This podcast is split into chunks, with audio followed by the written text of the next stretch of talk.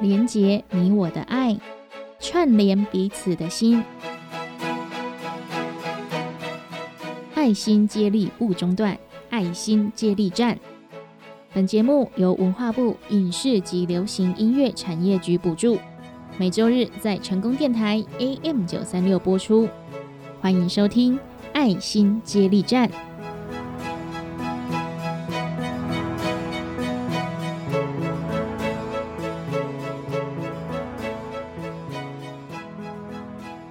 台 AM 九三六，欢迎收听《爱心接力站》。大家好，我是班班。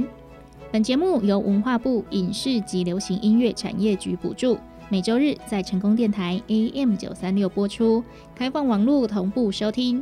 今天的节目，我们来到了华山基金会男子二战，和玉杰站长来聊聊男子二战目前的营运状况以及需要的协助。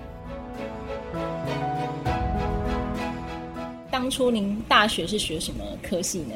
嗯，其实跳痛跳的还蛮大的，跳很大吗？对我大学，呃，我高职是读国际贸易，是读熊商国际贸易。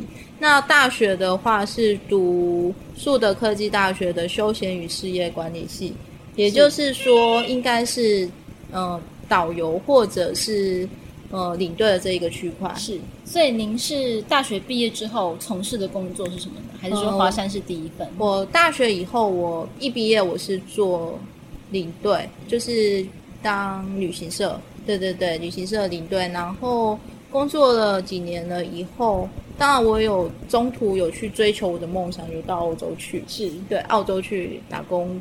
然后事后的部分就是有做过不动产的营业员，就是所谓的业务，然后也有在呃做过会计，是，然后。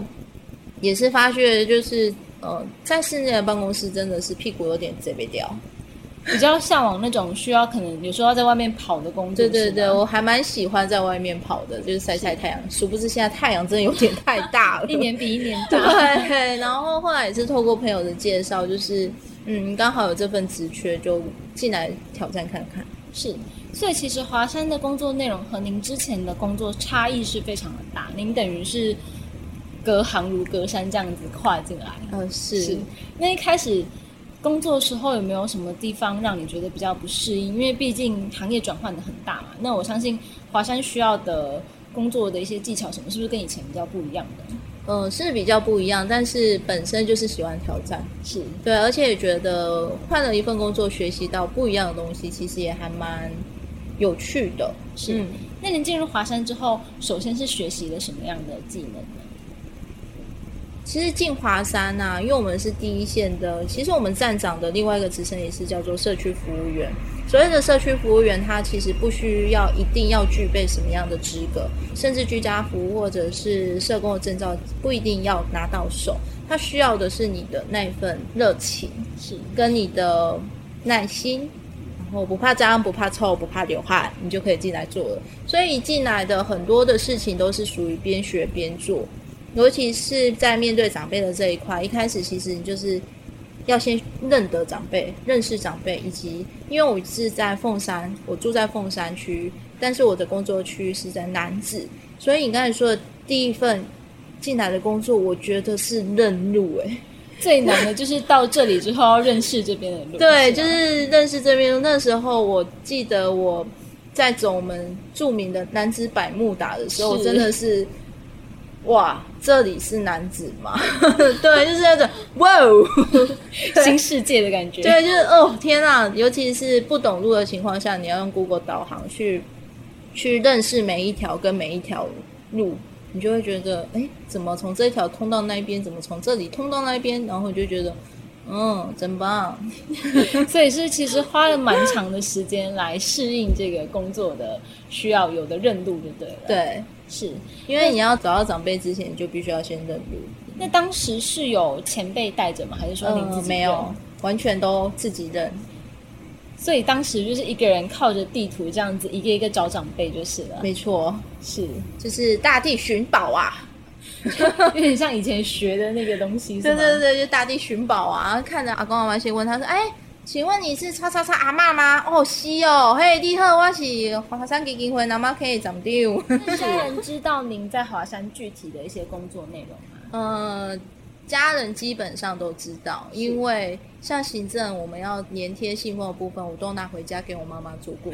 就是家人一起加入志工的行 列。对对对，因为有些时候，呃，那个时候义工其实都不太足够的时候，最大的靠山嘛，当然就是爸爸妈妈了。所以每次我妈妈看我拿一袋东西回家，又一袋东西回家的时候，她就默默的又说：“五哥被开戏呀嘛。”五哥来啊，是不是？哎，五哥来啊，各位开戏啊，那你时间过较紧，迄刚不是他做掉呢，那你就可以得来啊。是，那这样家人应该就知道，其实，在华山工作是一件，呃，需要花费蛮长时间，还有蛮累的事情。那这样子，家人对你转换跑道有支持吗？呃，一开始他们是不知道华山在做什么，是以为只是像我们在办公室做做行政而已。然后殊不知，当他们就是从文章分享到，就是知道说站长还要帮长辈泡澡，嗯，然后站长还要出去跑，嗯，站长还要搬三十公斤的米，嗯，他没有义工的话，一次要搬十袋，嗯，然后回去的时候看到要贴药膏，嗯，就在思考，就是你还要再继续做这份工作吗？好像比想象中还更辛苦。对，尤其看我还要再系上腰带在那边搬东西的时候，其实以家人的角度来讲是觉得很辛苦的。对，尤其是我常常又中暑回去刮痧之类的。因为很热嘛，在外面对对对对，所以以家人来讲，一定是会觉得那他辛苦啊，你想那唔爱话者吹电器的工课，他轻松嘛好，但是就是源自于你对于你生活的热情，对，就是觉得自己还可以做，就努力去做。那以现阶段来讲，每一个尤其是女生，在每一个阶段可能都每一个不同的责任。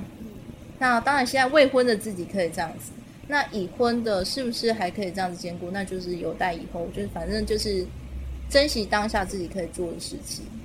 到华山服务之后，你有没有觉得对你产生什么影响？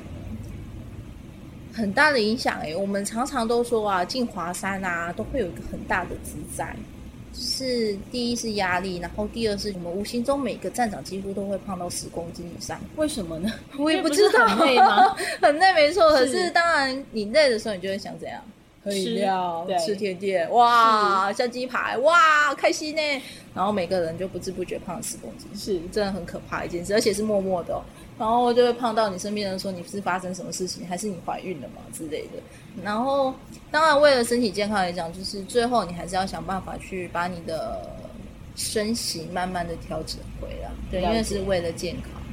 所以华山进来之后，对你产生的影响比较偏向是在外表方面 的当然还改变，是这是比较显著的。那如果说以心态来讲的话，我会觉得我知足了很多。有可能是因为年纪的时候，当我们年轻的时候有能力工作之余，当然就会想要追求一些所谓身外之物的加持，也就是想要买好一点的东西来慰劳自己。可是进了华山以后，我发现，嗯，健康跟平安这两个是最重要的。而且这两个东西，它会影响到的是，我希望我家人健康，我希望我家人平安，那就足够了，会比较知足。对，就是不是进华山之后，其实对整个人生观都会有点改观的感觉。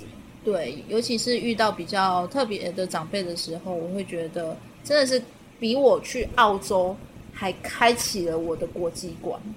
对，就会觉得哇，我这真的是，嗯，我在从事这一份工作之前，往往没有想到我会遇到这样的事情。那像您会说，在工作当中其实会见到很多不同的长辈、不同的事情。您觉得印象最深刻，就是服务到现在最让你印象深刻的个案，能不能跟大家介绍一下？嗯，我目前最深刻的长辈其实有很多个，是对，但是想要提倡的部分是因为我有服务一个长辈，他之前是住在水沟旁，是那他的房子是自己拿木材把它盖起来的，所以因为你知道吗，在水沟旁边最多的就是什么？蚊子，没错，还有蟑螂，是还有很多小生物。是对，所以那个地方也是我们几乎每个月有团体义工的时候就会去打扫、维持清洁的这一个区块。那后来因为长辈他年纪逐渐也大了，他对于很多的事情是比较没有那么清楚的时候，那这个时候华生就会发现，诶，那阿公你有领补助，那你的补助的钱到哪里去了？以那一个长辈来讲，他就是有一些朋友就会去帮他领钱，就帮他询问的情况下，发现，诶，他的户头怎么都没有钱？是，就虽然有领钱，但是户头里面是没有钱。对，就是嗯，假设长辈有领中低收，那个时候是七十六三的情况下，应该领个两三千，应该还会有余四千块，可是是整个都没有。那后来也通过就是里长的帮忙跟警察局的帮忙，后来有顺利把这一个部分有做一个备注，一定要长辈本人或者是里长陪同的情况下，公家单位陪同的情况下，才可以去动用到户头的这一笔钱。是那会印象很深刻这位长辈的原因，也是因为有一次那个时候在访视长辈的过程当中，就接到一通警察局的电话。那时候一开始是叉叉警察局嘛，他就跟我说，嗯，可是这一个区不是我的区，是不是以为是打错电话？是然后后来才发现，哦，原来我们家长辈跑到距离我们南子区大概有四十分钟车程的地方。是对，然后那边的警察跟好心的民众有发现到长辈他是好像忘记回家的路了，是所以才把他带到警察局。那因为这个长辈比较特殊，所以他的呃皮夹里面有放我的名片。那时候也就是透过这样子联系到我，然后我们再开车去带长辈回家。对，所以长辈其实会有这一种，有时候出去之后会没有办法自己回家的情况。嗯，对，就是大家都知道失智失智，那刚好这位长辈也就是属于失智的长辈，对，所以再加上他又独居，也那一次了以后，就是有呃多加注意长辈的状况，是对，避免他在走失。那后来呢？怎么会让你印象深刻？除了这些事情之外，印象深刻的原因是因为有一天晚上大概呃八点多的时候，就是有接到警察局的一通电话。他因为那个长辈后来有失踪，那当然我们就是有做到警察局去备案的这一块。接到电话这一个区块的时候，就是呃说长辈已经找到了。那当然第一时间你接到电话是非常开心的，因为哇长辈找到了，太开心了。可是后来发现的地方是在殡仪馆，对，就是长辈他其实是失踪落水，变成无名尸，然后透过警察热心的比对，然后发现疑似是长辈，然后有提供资料，希望我去做呃比对的这一个区块。是那当时怎么会联系到您呢？嗯，因为那时候联系的单位一开始是是有写到我，是对，所以他们就是询问说是不是有我，因为服务长辈有蛮长一段时间了，再加上因为本身还蛮爱帮长辈拍照的啦，是所以刚好在他失踪的前几天，我也有帮他拍照，那刚好符合他失踪后的，不管是衣着还是身上掉失的这一块区块，或者是他的八字胡，对，都是符合他失踪前的样貌。是，所以长辈其实失踪也是您当初要访视，结果找不到人的时候去报案的嘛？对，没错，因为呃，华山的频率就是第一次没有看到，那可能第二次就要想办法找到。那再找不到的话，那你可能就要去连接地方单位，或者是他的触笔 gap 啊，有没有看到长辈，然后再进行所谓的报案的这个区块。因为第一次没看到，嗯，长辈可能出去嘛，那第二次再没看到，嗯，可能又跑出去了。那在第三次又没看到，那可能是有一些状况了，就要这个警讯，因为这个长辈他是没有手机，家里也没电话的，是对，所以就代表是说已经可能有状况了，对，就马上在寻求相关单位的协助。是。那在当初发现就是长辈不见的时候，有尝试在四周寻找过吗？嗯，有我们在南子区比较他可能出现的地方都去过了，甚至在路上看到那个，诶，那个身形很像，还会骑过去看一下是不是他，可是殊不知就是找不到他。是嗯，所以最后得知的结果是，警方通知您，希望您去做这个身份的确认。对，那确认完之后，后续的处理，也是由您这边吗？嗯，对，也是由我这边呃协助，因为这位长辈他其实早年就离婚了，那透过嗯警政单位的部分去联系所谓的直系亲属的部分出来协助，那因为很久没联络了，所以其实家属也记不太得长辈的这个区块。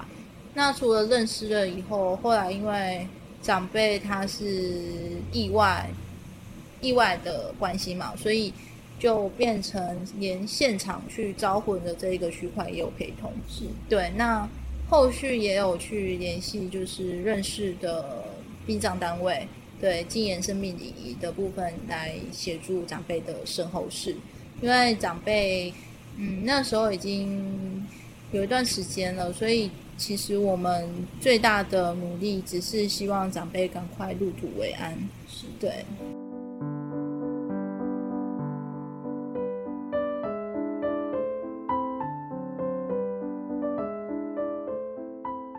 男子二战的玉杰站长，求学时学的是国际贸易和休闲管理系，毕业后的第一份工作是在旅行社当领队，之后也陆续做了许多不同的工作，还跑到澳洲打工度假。在拥有这些经历后，玉洁发现自己还是喜欢往室外跑，最后在朋友的介绍下，进到华山基金会挑战自己。玉洁站长觉得。站长的工作最需要的是热情和耐心，要拥有不怕吃苦的精神。对许多新手站长来说，要找到往长辈家的路是刚入职时最大的挑战，就像大地寻宝一样。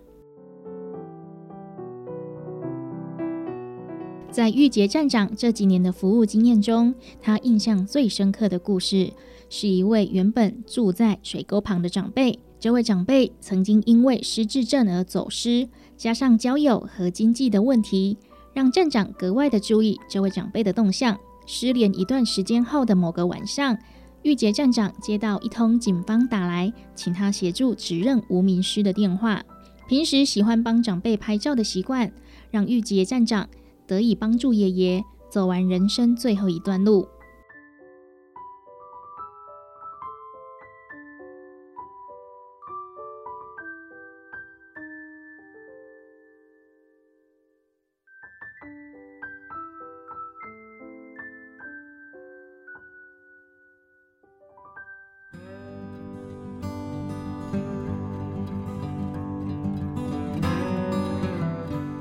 现在收听的是成功广播电台爱心接力站。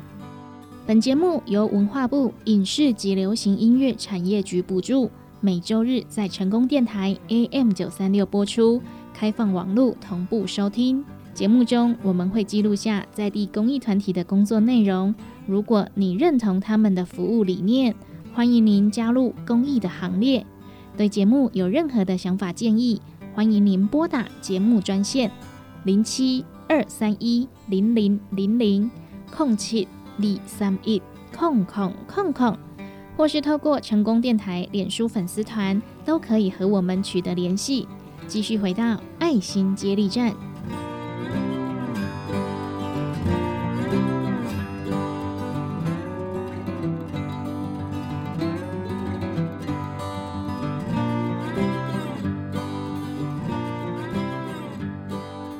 像刚才您提到的这一位个案长辈，在工作上其实会有遇到蛮多困难，在您工作上需要克服的困难是不是还蛮多的？对这份工作的最大挑战性，就是每一位长辈有每一个不同的生命历程，例如他自己所目前遇到的困境，基金会要如何去协助他？更甚者是，因为我们知道一个。长辈的问题其实不是只有他单有的问题，他有可能是他家庭里面的问题。那这个家庭里面的问题，也有可能是一个社会的问题去造成的。所以就变成是说，你要去面对不同的个案，面对不同的家属，甚至面对不同的情绪的时候，你要如何去面对跟处理它，其实是蛮大的挑战。是。那你觉得你是用什么样的方式来克服这些挑战呢？嗯，每一份工作其实都有它的压力来源，对，所以嗯，在情绪低落的时候，当然就是要寻求协助，因为那种压力其实不是有办法。我现在跟你说，我睡一觉起来就忘记的事情，尤其是每一个长辈的状况很不一样，所以当你面对他、知道他了以后，你要想的是当下处理他，那事后自己的情绪这一些状况，其实都是站长要想办法去排除的，要不然你这份工作真的会做不久，因为看的面相太多了，所以。这份工作虽然身体会很辛苦，眼睛也会很酸，因为每天要做很多有的没的的事情之类的。我觉得最大的辛苦度就是你要如何去调试它，调试你的心情，去面对下一个问题。它是需要时间去好好休息，然后好好的正向的去看待每一件事情。所以您就是用自我消化的方式来处理这些困难，嗯，还有啊，我们常常见的植栽嘛，吃东西啊，就稍微疏解一下。对对对，当然，其实最正确的方式应该是去运动啊。是，但是因为以以我来讲，我每天的消耗的汗水，我觉得还蛮多的了。是，所以我回到家，我只会想要哦，好好的躺瘫在沙发上，稍微休息休息一下。所以。每一个站长他的排除的压力方式其实不一样，像我们有些呃站长是属于他会去运动健身，对，有些站长可能是好好的吃一个满足的大餐，那有一个可能是出去旅行等等的方式，但是只要找到自己喜欢的方式、适合的方式就可以了。那想要请教站长，就是你觉得这份工作对你来讲最大的收获是什么？这份工作最大的收获，最大的收获就是当你完成了一件事情的时候，源自于长辈那一声谢谢，那一声谢谢就会让你觉得，啊，就是会很想深深的叹了一口长叹的气，然后会觉得，啊，就是我终于完成了，对，就是一种满足的感觉，就是尤其那种成就感是源自于真的是你耗费了很多的心力。但是当你真的源自于长辈那声谢谢的时候，你就会觉得这一切真的都是值得的。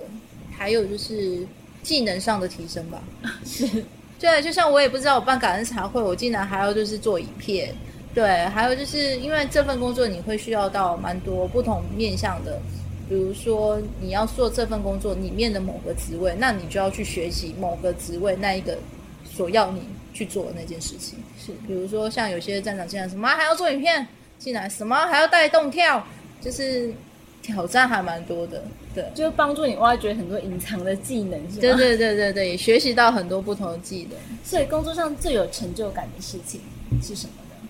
最有成就感的事情哦，因为我本身还蛮喜欢干净的，所以加上区内的长辈也还蛮常常需要帮忙的，所以还蛮常去居家环境大整理。对，那种最大成就就是你，当你看到满屋子都是蟑螂、垃圾的时候，把它清干净的时候，真的是一种你呼吸到新鲜空气的畅快感。对，那种感觉真的很像你可能在一个地方闷很久，闷闷闷闷闷闷闷到最后，就是突然间有一扇窗户帮你打开，你呼吸到那种新鲜芬芳的空气。对，就是，但是。这样子的干净环境其实也是有助于长辈就是健康的这一个区块，所以算是对双方都好。那聊完最有成就感了之后，想要聊一下，您觉得工作当中最沮丧的事情是什么？最沮丧的事情就是还蛮常发生的，就是因为你知道华盛基金会就是一直来讲都是募款，对，要募款去支持我们这样子的行政上的费用，或是。相关的支出以维持我们对长辈的常年到宅。那因为大环境的影响，其实对于华山基金会来讲，从过年疫情开始以来，募款的状况其实一直不是都是很好。因为你要想嘛，大环境如果你自己都被呃减薪了，你自己都被支遣了，那你如何还有多余的金钱来部分来支持我们华山基金会？所以，其实沮丧的事情，除了在募款的这一块来讲，在社工的部分来讲，就是很多的对长辈好的想法，可是有些时候或许对方没有办法接受。那这个时候你沮丧的地方是对于自己的沮丧，我还可以帮助他什么？对，因为就像我现在我不喜欢吃辣，可是你却要求对方去进行他不想做的事情，那意思是一样，就是你觉得你为他好，可是并不是对方所可以接受的。那这样子你要怎么去从中间取得一个平衡？对，以及就是面对很多长辈或者是情绪上的需求帮忙的这一个区块，其实站长一直都是面对很多不同面向的情绪。对，所以就是说，这份工作其实沮丧的地方比较像是来自于大环境跟人，对，就是双方的压力这样子。对，就是想做的事情很多，可是很多时候不一定可以面面俱到。是，那刚才有提到像是募款或者是像发票的部分，因为现在华山会在就是愿意配合的店家放那个发票箱吗？对，没有错。是，那能不能跟大家介绍一下，就是发票箱您这边运作的流程是什么？嗯，发票箱的话，其实是源自于就是嗯，因为华山基金会是嗯有在募款以及募发票这一块，那因为有鉴于就是电子化的这一个区块，以及就是载具的通行，那对于华山基金会来讲，就是发票的量真的是逐年的减少，尤其是上半年，因为揭幕取消，因为不能群聚嘛，所以揭幕取消，其实对于华山来讲已经是一个很大的影响了。那甚至是就是呃，你经济来源减少，当然你对于花费的这一块，可能产生发票这一块区块也会跟着减少，等等很多的。所以华山基金会一直很鼓励，就是说有开立发票的店家是不是可以加入爱老人的行动之一的原因，就是他可以叫店家放嗯发票箱，让我们愿意一起做爱心的人可以捐赠发票，对，就是一起来支持我们这样子。是。那发票箱里面可以投零钱吗？嗯，发票箱里面是可以投发票之外的小额捐款都是可以的。那我们在去收发票的时候，我们会呃注明说这是在哪一个店家所放置的发票箱，并且在里面就是在收的时候都会开立一个正式收据。对，刚才有提到说，因为现在电子支付盛行嘛，那华山这边。针对电子支付有没有什么募捐发票的方式呢？嗯，其实，在华盛基金会每一个天使站都有放置一个发票箱，所以如果说当你经过的时候，你想捐发票，可以直接投到我们办公室的发票箱，或者是说，当你在购买商品的时候，有发现有华山的呃发票箱的话，也可以投入。那甚至是我们华山有一个爱心捐码，我们的爱心码是一一一，是。所以是结账的时候跟店家说这个爱心捐码就可以了吗？对，就是跟他说哦，我想要捐给华山基金会，他的代码是一一，这样就可以了。是，对对对。那像比如说，因为现在很多人他是会在线上就是网购嘛，那网购的时候是不是也可以选择用这个方式呢？嗯，也是可以。他只要在那个捐赠呃社服单位，然后输入爱心码一一，他就可以直接就是捐给我们华山基金会。是。所以只要知道这个爱心码，它其实不管它是在哪里做电子消费，都是可以来直接捐赠的。对，没有错，是好。所以大家其实可以记起来，这个爱心码在结账的时候，就算你是刷手机，或者是说刷什么悠游卡，嗯，那些虚拟的卡的时候，也都可以使用这个爱心码来做捐赠。那就是直接归到华山这边。对，男子区这边目前有什么比较缺乏的物资吗？呃，以男子区来讲的话，目前缺乏物资就是以白米。或者是罐头，或者是面条的这一个部分，只要是适合长辈吃的，我们都会免费的提供给长辈。那因为我们每个月都会固定的销出去、销出去、销出去，所以很快的我们的物资区就会空了。对，那因为每一位长辈他所需要的东西不一样，那我们就会配齐不一样的东西。那基本上白米、面条跟罐头是基本的。对，对于长辈来讲，其实都是会。需要的是那如果说是比较针对卧床长辈的话，像尿布、看护垫或者是附件裤，其实大家都知道，小朋友尿尿嘛，一天都可以换好几片的尿布，那更何况是老人家，尤其老人家他是属于卧床的长辈，对于他们来说，可以获得一件干净的尿布或者是附件裤，其实是一件很幸福的事情。对，了解。那想要请教，就是在捐款的部分，如果想要捐款给华山，目前可以透过什么方式呢？嗯，现在捐款给华山其实有还蛮多管道的。第一是我们有华山基金会的官网，嗯，像在捐款部分也可以就是直接选择到我们的高雄市区，再点进去的话会有一个男子二天使站。那再就是加入你想要捐赠的金额，可以支持我们这样子的道宅服务。那或者是说，我们会有邮政划拨账号四二一八二二五八，然后呃户名的部分是华山基金会，那就可以汇到我们华山基金会。那记得在备注的地方要选择男子二站哦，这样我们才可以就是支持我们的在地服务。是。那如果说他想要定期定额捐款，的话，像目前这边有什么方案吗？呃，定期定额的部分的话，我们有一个送爱到家一二五零的部分，也就是说，请你支持每个月就是爱心支持一二五零，支持认住一个长辈，就可以，呃，让我们的道宅服务可以得以延续。那这样的方式，除了就是以上的叙述之外，除了在线上捐款。的部分操作之外，也可以跟我们的站长联系，因为我们这里都会有希望卡的定期定额的那个单子，可以让你们填写。那这一个部分的话，有鉴于各自的关系，所以呃，我们都会建议就是亲自碰到人填写完以后，或者是呃线上捐款的这样的部分，就可以支持我们的到宅服务。是。所以说，其实最安全的方式，可以说就是到男子站这边来直接填这个表格的部分。对，没有错。那想要请教，就是说，对于有心加入公益行业的朋友，有没有什么话可以跟他们分享的？想做就对了，就是付出行动就对了。对，付出行动真的就是对的。因为对于公益来讲，公益有很多的方式。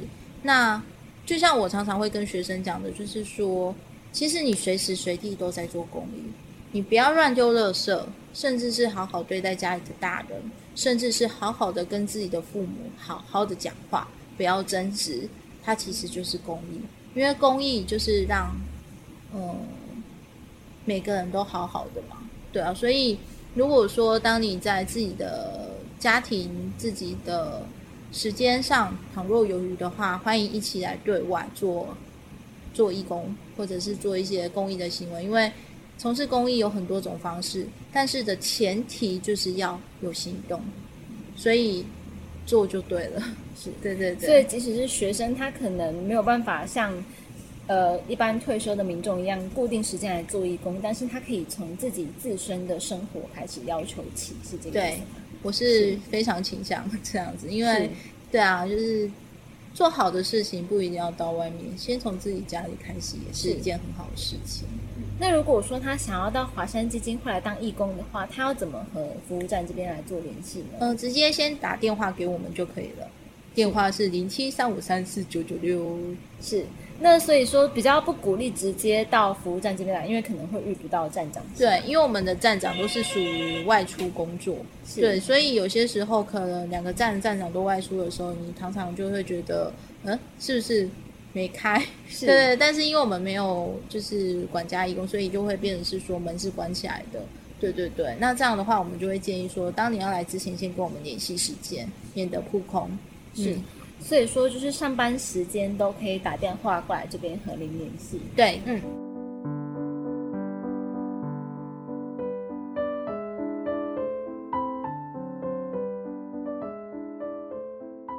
照顾长辈的现在，就是照顾我们的未来。华山基金会需要大家的帮助，在捐助物资方面，男子区以白米、罐头、面条等适合长辈的物资需求较高。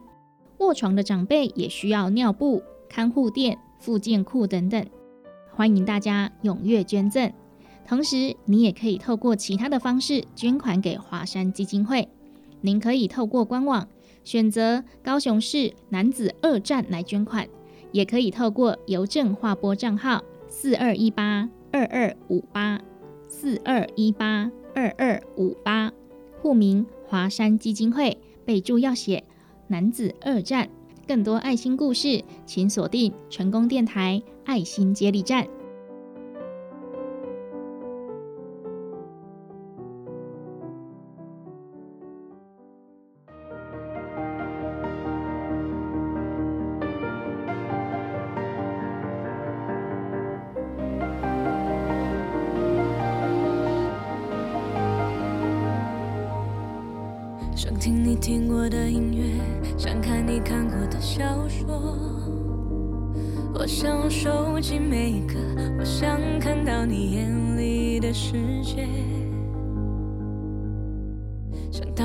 过的地方，和你曾度过的时光。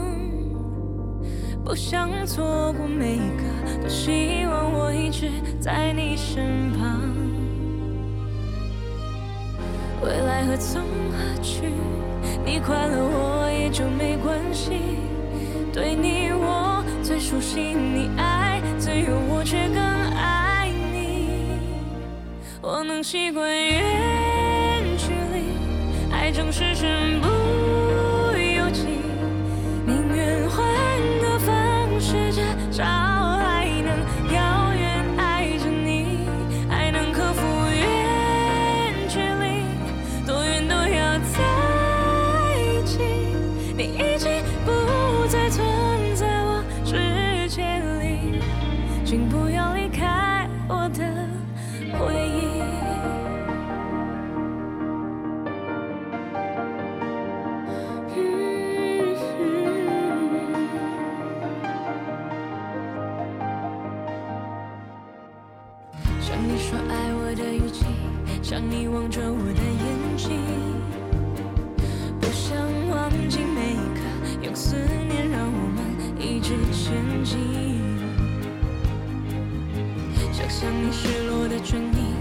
想你是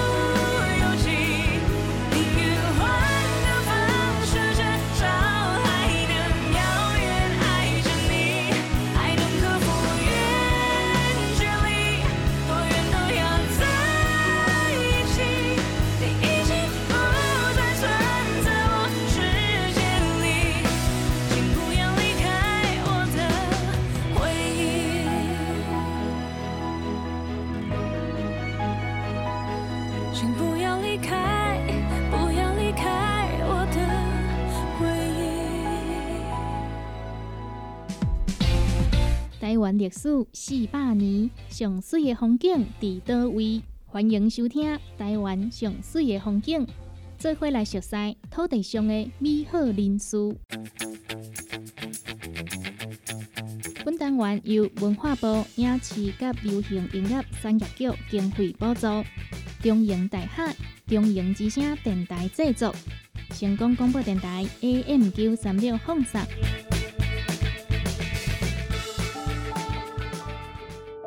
有些事现在不做，一辈子都不会做了。这句话是来自台湾电影练习曲的经典台词。练习曲是由陈怀恩编剧、导演的台湾电影，以一个学生骑单车环台湾一圈的经历，记录了台湾的地方风俗、旅游观光、历史故事以及社会问题。在二零零七年四月上映之后，这一句话。有些事现在不做，一辈子都不会做了，感动了许多的观众，也在当年的暑假掀起了单车环岛的热潮。听众朋友们好，欢迎收听《台湾最美风景》。说到单车，身为台湾人，对于全球最大规模的自行车品牌捷安特应该不陌生吧？但不知道你晓不晓得？这个创立捷安特的巨大集团董事长刘金彪，他的故事呢？今天台湾最美风景，邀请你一起来认识这位台湾的铁马董座刘金彪。巨大机械可以说是全球自行车公司的龙头，而集团所生产的捷安特，更是极其少数在一九八零年代就已经享誉国际的台湾品牌。不过，创办人刘金彪行事低调，所以一直到二零零七年，他当时以七十三岁的高龄环台成功，彪哥这个名号才因此家喻户晓。刘董事长成功环岛后，正巧碰上了汽油创天价的时机，而这时台湾也掀起了骑单车的狂潮。所以说，虽然隔年发生了金融海啸，巨大机械的营收却屡创新高。还发出了多达二十三个月的年终奖金，线下全台。刘金彪在四十四年的董事长任内，与执行长罗祥安，将一年产量三千八百台的自行车车厂，蜕变为一年产量高达六百多万台、全年营收破六百亿元的全球自行车龙头。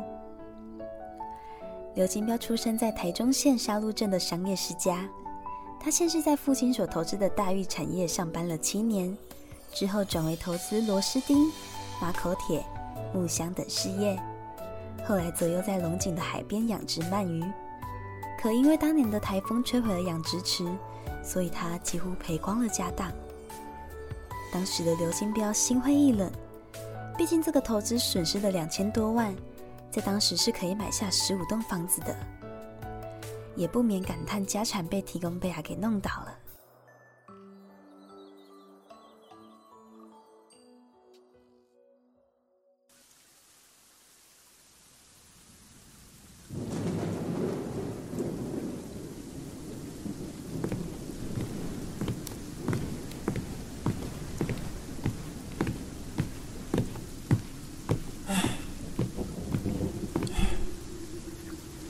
当时花了两千多万投资的养殖池，如今台风一来，也全数泡汤了。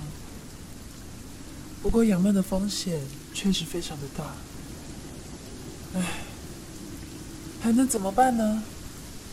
记住这次的教训，打起精神来吧。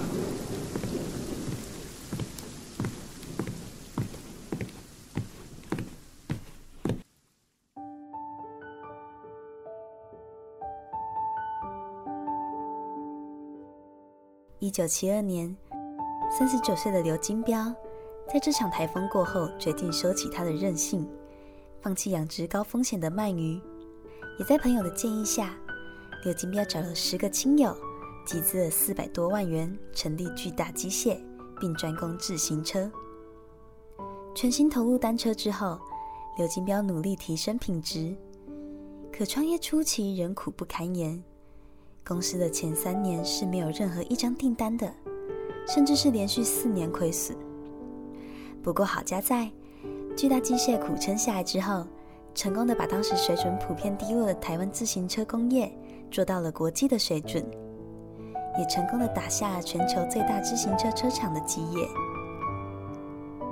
巨大的产品日渐改善，四年之后转亏为盈，之后增资扩厂。又拿到了美国单车第一品牌是 c h e w i n 的订单。而在一九八零年，巨大也跃升为亚洲第二大自行车的制造厂。虽然获得了巨大的成功，但刘吉彪却依旧警戒谨慎，因为他发现公司有七成五的订单集中在 Switch In，风险过高，所以他一边做代工，一边不动声色的自创品牌捷安特。果然。一九八五年时，Switch In 表示要自行设厂，刘金彪也立刻转型，全力主打捷安特。不到十年，捷安特跃居为美国的前三大自行车品牌，成功的站稳了世界。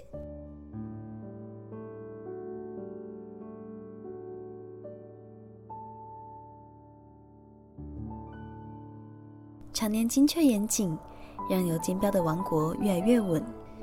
只是刘金彪虽然在年近四十岁时就创立了巨大，也被封为自行车教父，可他因为早年忙于工作的关系，很少骑车，通常有新产品的时候才骑着绕个几圈，休闲时反而比较常打高尔夫。刘金彪曾说，他在年轻时比较没有定性，觉得这个不好玩，他就会换另外一个来玩。二零零六年年底，他看了电影练习曲之后，醒示自己从事自行车车业超过了三十年，却从来没有认真的去骑过车。尤其是练习曲的经典对白，让他知道有些事现在不做，一辈子都不会做了。这句话在他耳边一直萦绕着，也决心要来一趟自行车的环台之旅。所以，二零零七年五月。刘金彪就以七十三岁的高龄，鼓起勇气骑车环岛。没想到这一骑就骑上瘾了，所以后来的他几乎天天骑将近四十公里的路去上班。他曾说：“是自行车救了他，让他恢复本性。做了大半辈子的自行车都只是工作，但在环岛之后，他发现为自己而骑，很像回到了年轻时的自己，什么都敢尝试。”也为了能够继续骑车，刘金彪董事长也积极的维持体能，让不能骑车的那一天一直往后移。而他在经营事业上也一直是战战兢兢的，他很常警惕自己，与员工说：“永远有办法做得比现在更好。”自行车不继续踩，一停即倒。《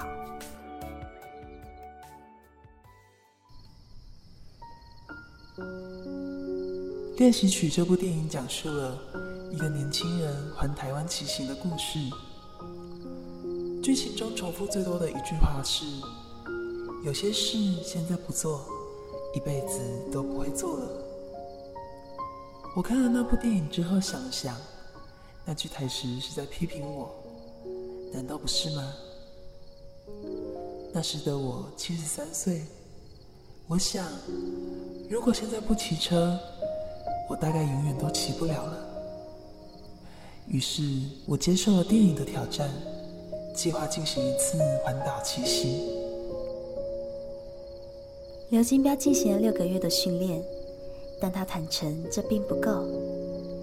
从二零零七年环岛时拍摄的照片就可以看到，他那圆滚滚的肚腩将运动的衬衫撑得鼓鼓的，脸上呢也是一副愁容。他说。那次的环岛真的很惨，不但后背会痛，睡觉时会呼吸暂停，连高血压这些老人家的问题也都不断的发生，甚至他也被车撞倒并擦伤。不过他依旧坚持了下来，用十五天的时间完成了将近九百二十五公里的旅行。刘金彪不愿随波逐流，跟大家走同样的路，做同样的事。他很了解自己的老狼丁阿醒，别人给的掌声越大，就越想要学新的，做不一样的事。不过这些年，刘金彪已经逐渐退居二线。刘金彪的儿子刘永昌、外甥女杜秀珍都在公司任要职，而他自己则转为推广台湾的自行车运动，当起了自行车的传教士。刘金彪想到台湾，总是忧心忡忡。他曾提出，如果台湾不持续创新，十年之后我们的优势在哪的问题。过去他做代工接订单，不得已之下自创了品牌。到现在他要做创业需求、开发市场价值的事业。台湾空有自行车王国的美名，可民众却普遍不骑车，所以他想出。自己当活广告，创造市场需求的这个策略。而自从他以七十三岁耳机上骑单车环岛成功之后，自行车环岛变成了一种跨年龄、跨性别、跨阶级的时尚运动。刘金彪说：“没有骑车的那一天，世界是黑白的；有骑车的那一天，世界是彩色的。”听众朋友。你有多久没有体会踩踏单车的乐趣了？听完刘金彪的故事，是不是也对于挑战自己、做些新尝试更跃跃欲试了呢？听见捷安特董事长刘金彪的故事，听见台湾最美的风景。谢谢您的收听，我我们下次空中再会。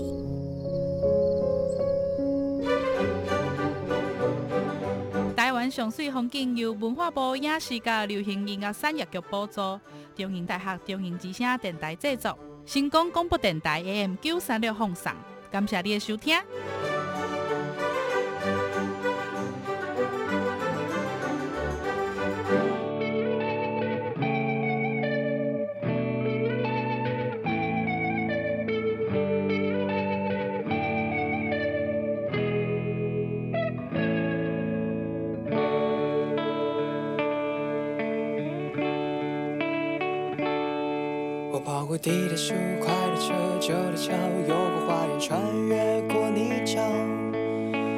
一路上错过几场慵懒的午觉。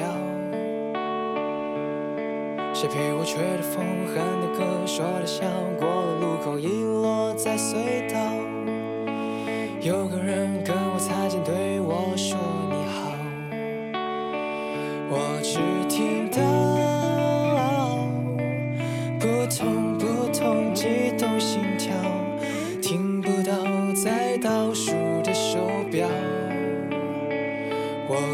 想要不停不停继续奔跑，享受每一次轻微的跌倒。我还不知道。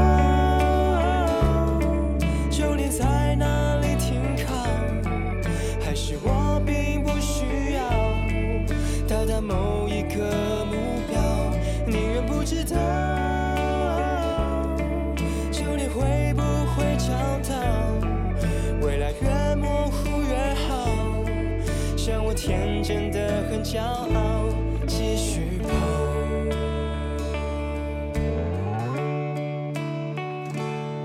我跑过星空下，荒野中下水道，路越煎熬，双脚越直傲，在恍然间掉了一地青春的羽毛。谁跑得比我慢，比我快？结果呢？剩我一人为自己在呼叫，在这刻永不结束的孤独赛跑，我只听到。扑通扑通，悸动心跳，听不到在倒数的手表。我只想要不停不停继续奔跑，享受每一次轻微的跌倒。我还不知道。终点在哪里停靠？还是我并不需要到达某一个目标？宁愿不知道终点会不会找到？未来越模糊越好，让我真的很骄傲，继续跑，还能跑别走。还能动，不要停留。世界随着脉搏的节奏，如此生动。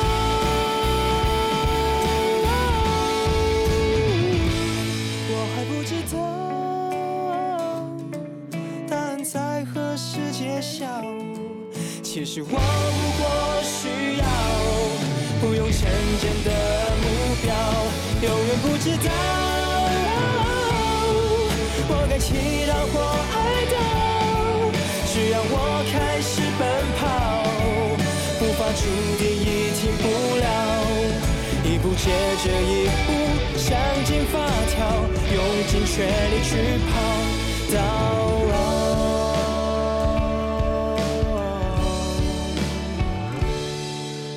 颠簸中，平稳中，曲折中，这个路途没再不知道。只要有路，我想我就有一个理由继续跑。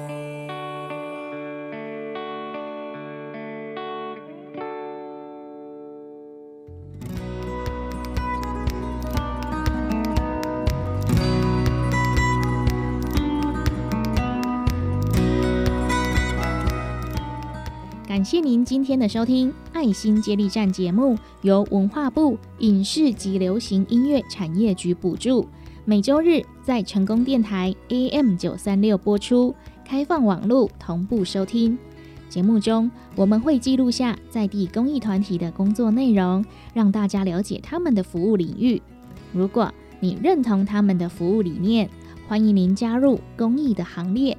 对节目有任何的想法建议，欢迎您拨打节目专线零七二三一零零零零空七二三一空空空空，或是透过成功电台脸书粉丝团，都可以与我们联系，连接你我的爱，串联彼此的心，爱心接力不中断，爱心接力站，我们下周见。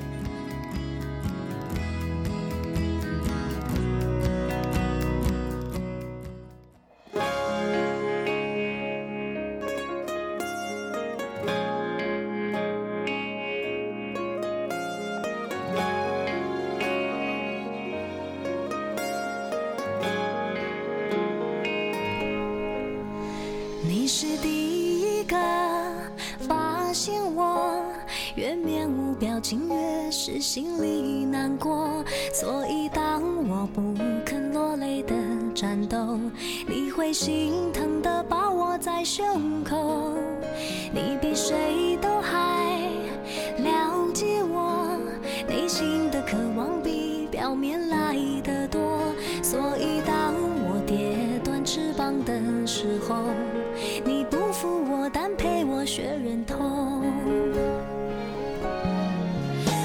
去看的最远的地方，和你手舞足蹈聊梦想，像从来没有失过望、受过伤，还相信敢